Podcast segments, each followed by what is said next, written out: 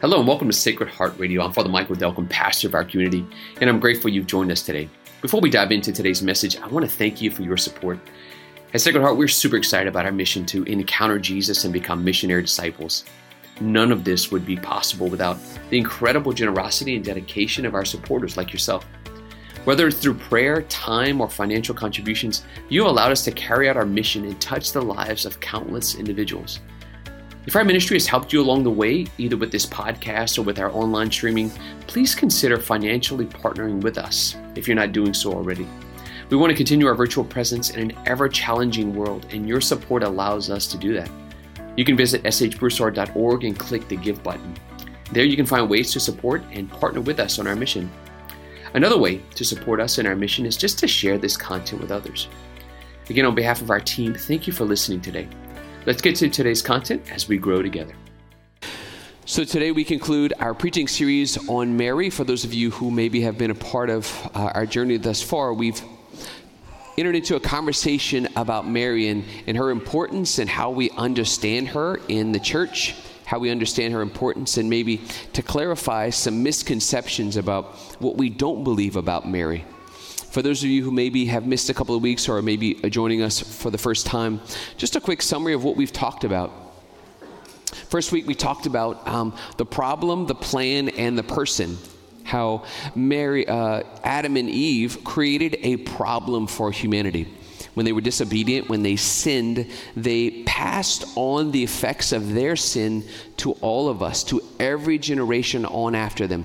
Original sin was brought into the world, it was passed on to every generation, and the price of original sin is death.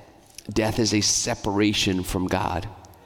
And so, in God's plan, God uses all things. And so, God um, allowed this fault of Adam and Eve to bring about something even greater. His plan was to have a new Eve and a new Adam. The new Eve is Mary, and the new Adam is Jesus. And they were going to bring a new creation into the world, a creation based on grace, based on God's life. This is what we call the church. The church is a vehicle for God's life to come into the world, into our lives, and to spread. So, Mary, week two, we talked about how did God do it with Mary? Well, He made Mary immaculate, He made her perfect.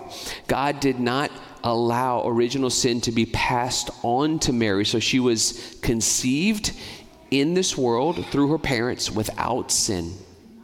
And she was preserved to be without sin all of her life. She was full of grace all of her life. There was no sin that kept her from receiving God's grace. Talked about the Immaculate Conception. We talked about the virgin birth. How Mary didn't conceive through Joseph, Mary conceived through the Holy Spirit. And in Jesus, we have this marriage, this union, this communion of God and man. Whereas Adam and Eve created separation between God and man, what God was doing in Mary was he was making, creating a communion. Jesus is fully human and fully God in one person. And so, last week we talked about Mary as our mother. Well, if this is true about Mary, she's the mother of Jesus. Well, when you and I are baptized, we are baptized into the life of Jesus. We're adopted as sons and daughters of God, our Father. And Jesus talks about God, our Father, um, when he says, pray like this Pray to my Father and your Father, to my God and your God, the Our Father. And so we understand our baptism is being brought into the life of Christ. We're grafted onto Him, which makes us brothers and sisters of each other in Christ in a supernatural way. And if we are brothers and sisters, then that means we have the same mother as Jesus. From the cross, Jesus looks at John and says, Behold your mother. And we understand that as Jesus giving us his mother, the mother of the church, the mother of us as brothers and sisters of Christ, is Mary. She is our mother in a supernatural way, in the order of grace. I have a mother. She's here at Mass. Her name's Patricia. But I have a supernatural mother. Her name's Mary. you likewise have a supernatural mother, Mary, and she's always praying for us, interceding for us. So, today, what we want to talk about is yes, how do we relate to Mary? How do we understand our relationship with her? And maybe some misconceptions that we can kind of clarify. So, when you have a conversation with your family members this Christmas, maybe family members um, that maybe used to be Catholic but are no longer Catholic, and maybe Mary is a hang up for them. Maybe we can clarify some misconceptions so you can have maybe a better, easier conversation. Not that it's going to be easy, but at least you will be a little more confident in that conversation. So, Let's start with some misconceptions. Um, one of the misconceptions we have, and you may or may not have this handout, it may be helpful. If not, you can get one after Mass. One of the misconceptions people have is that we pray to Mary. So I want you to hear this. We don't pray to Mary, we pray through Mary. See what I did right there? Kind of rhymes.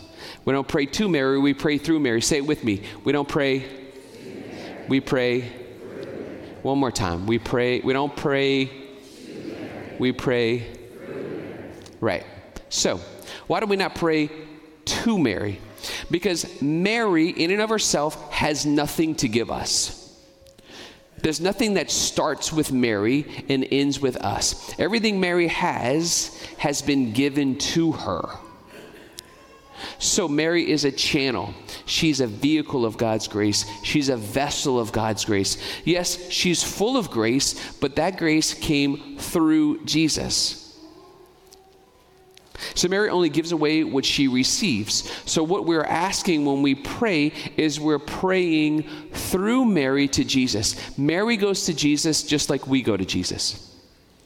Mary asked Jesus to help her children. Mary asked Jesus to help you and me. Just like um, if you have a mom and you. Um, let's say let's say you, you got sick let's say you were a child let's say you were 8 you were 10 you were 12 um, you had an earache you had a um, just a, a bad congestion right mom i need to go to the doctor well, great. Mom takes you to the doctor, but mom's not probably, please God, gonna um, send you to the doctor's off room. She's not gonna wait in the waiting room so that you can have a conversation with the doc, right? No. She's gonna sit in there with you. She's gonna She's to console you. It's to be okay. It's not to be nothing to worry about. The doc comes in. What, what, seems to be going on? Right? Jesus is the divine physician. Well, probably mom's to help you out. Well, I, I think he's got an earache. I think he's got something wrong with his stomach. I think he's got this and that, right? Mom is helping the doctor understand what's happening with the patient so that the doctor can treat the patient in the way that the patient needs. She's not doing it for them, she's helping the patient. Just like that, in a supernatural way, Mary is our mother. She intercedes for us.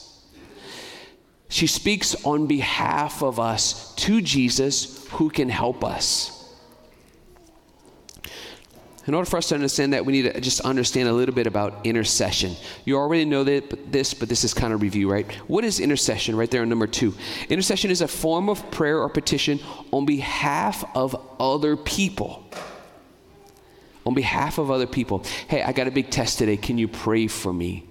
Can you intercede for me? What are we asking? Can you ask God to direct His grace to me? Hey, um, I, am kind of. Mm, some tests didn't come back very good. I'm going to the doctor for a follow up. Can you pray for me that it's nothing serious? Can you ask Jesus to direct His grace to me to maybe offer some healing or offer some wisdom for the doctor? I don't go to my mom and I say, hey, can you heal me? I say, no. Can you ask Jesus to heal me? Intercession is going through someone to the one person that can do anything. Jesus is the only person that gives us grace through the Father, right? Jesus says this No one can come to the Father except through me. Jesus is the, the, the channel of grace from God given to us. He's the one intercessor. But we always ask, God gives us beautifully uh, saints, He gives us Mary. He gives us people who have lived virtuous, holy lives that can pray for us. Anyone can pray for us. So, intercession. The effects of our intercession are completely dependent on Christ. Mary's intercession, intercession of the saints, anytime we ask people to pray for us, it's always dependent upon Christ's action. Make sense? Um, number five, in the intercession, he who prays looks not only to his own interests, but of that of others even to the point of praying for those who do him harm. We see this at the wedding of Cana. Um, right, they're, they're sitting at the table, and we this is Mary's importance, right? Sitting at the table, and they run out of wine. It's kind of an embarrassing moment, um, and Mary looks to Jesus. That they have run out of wine.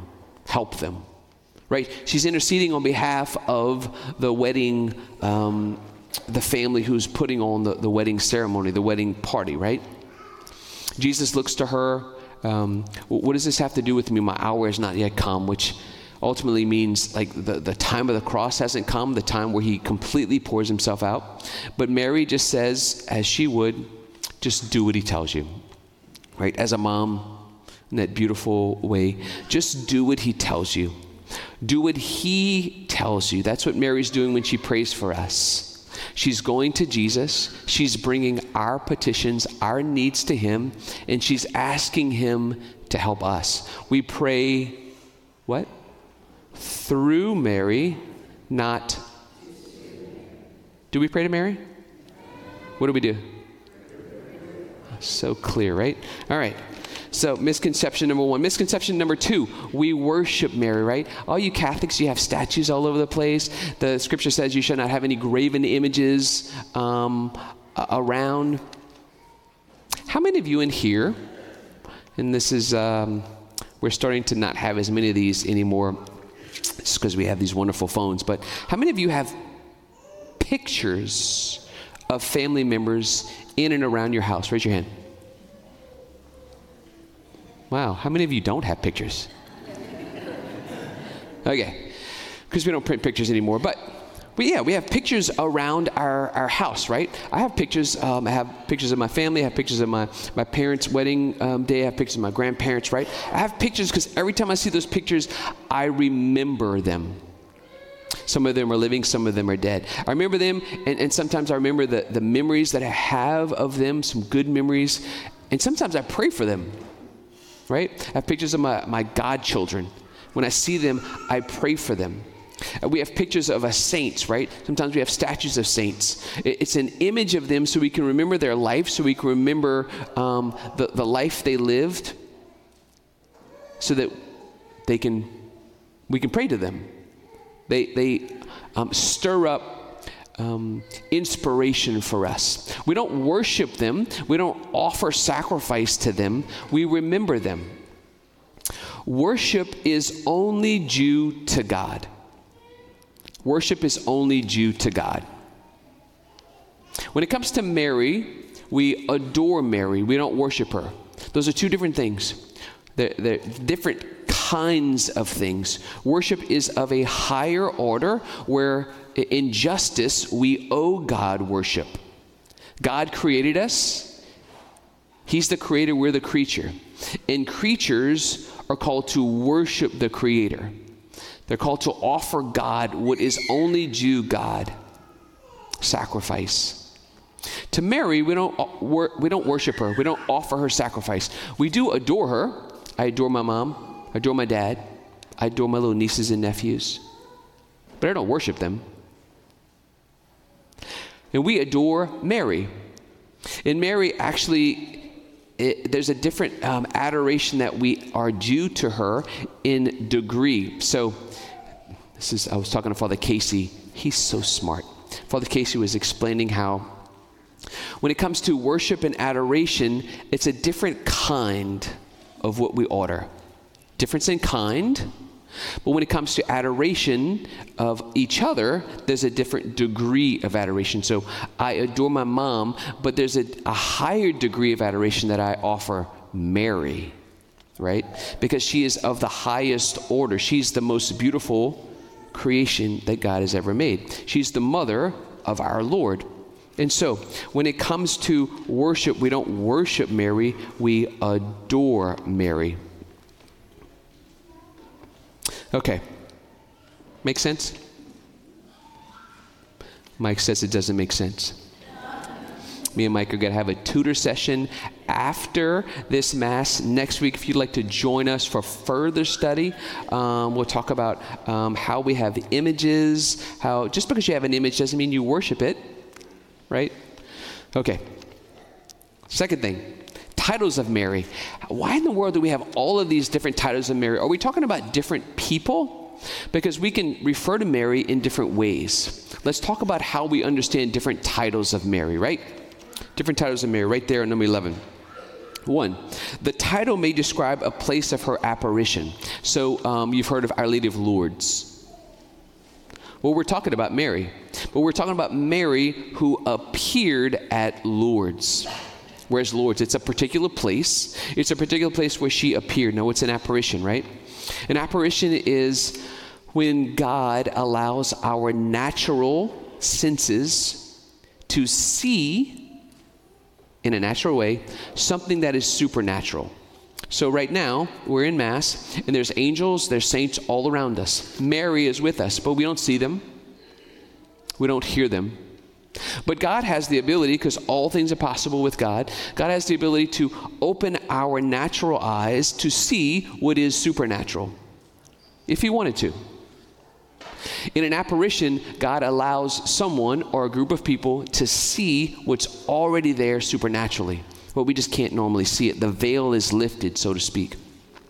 So, an apparition at Lourdes, an apparition at Fatima, we would refer to that at, as Our Lady of Fatima. We're referring to that apparition and maybe what she said and maybe what she revealed about Jesus. Our Lady of Lourdes, what she said, what she revealed. So it's, it's talking about Mary, but at those particular places of her apparition. Two, a title may describe, to, describe a theological aspect or a teaching of Mary. So, like uh, Our Lady of the Assumption, Our Lady of the Immaculate Conception. We're talking about Mary, but these are particular parts of her life that teach us something about her and ultimately something about Jesus. It may describe Mary's life. So, Our Lady of Sorrows. When we, when we talk about Our Lady of Sorrows, we're, we're reflecting on the sorrowful mysteries of her life. Her walking with Jesus, her watching him suffer, her watching him die, right? Her burying him. These are all mysteries that we're basically reflecting on when Mary grieves over the loss of her son. And maybe sometimes she grieves over our own sinfulness, right? It may describe symbolism, so like Our Lady Star of the Sea. It refers to Mary, but maybe it's a particular way that we are in need of her. So, uh, this is a popular devotion to mariners, right? Mariners who are um, navigating ship going vessels uh, ocean going vessels. And so oftentimes they have an image, a statue of Mary on top of a, a mountain or a hill around a sea or a bay. Maybe it's a treacherous waterway. So they're looking to her to help them navigate to get home safely. It's a symbol. They're praying to Mary, Mary, help me. Ask the Lord to help guide me, give me wisdom and understanding so that I can make it home to my family and friends. Just like I would ask Mary to help pray for me to navigate to my homeland, to heaven, right? Finally, it may describe a virtue of Mary, some quality of Mary. So we, we pray to uh, Mary, we pray through Mary. Now, caught that? All right. It's an understanding, right? So I would never say I pray to my mama, right? Or I pray to my daddy. But we kind of get caught up in the semantics. I pray to Mary. No, no. It's the same thing. I, I ask mom, mom, pray for me. Dad, pray for me. Cousin, pray for me. Mary, pray for me, right? Just that subtle distinction.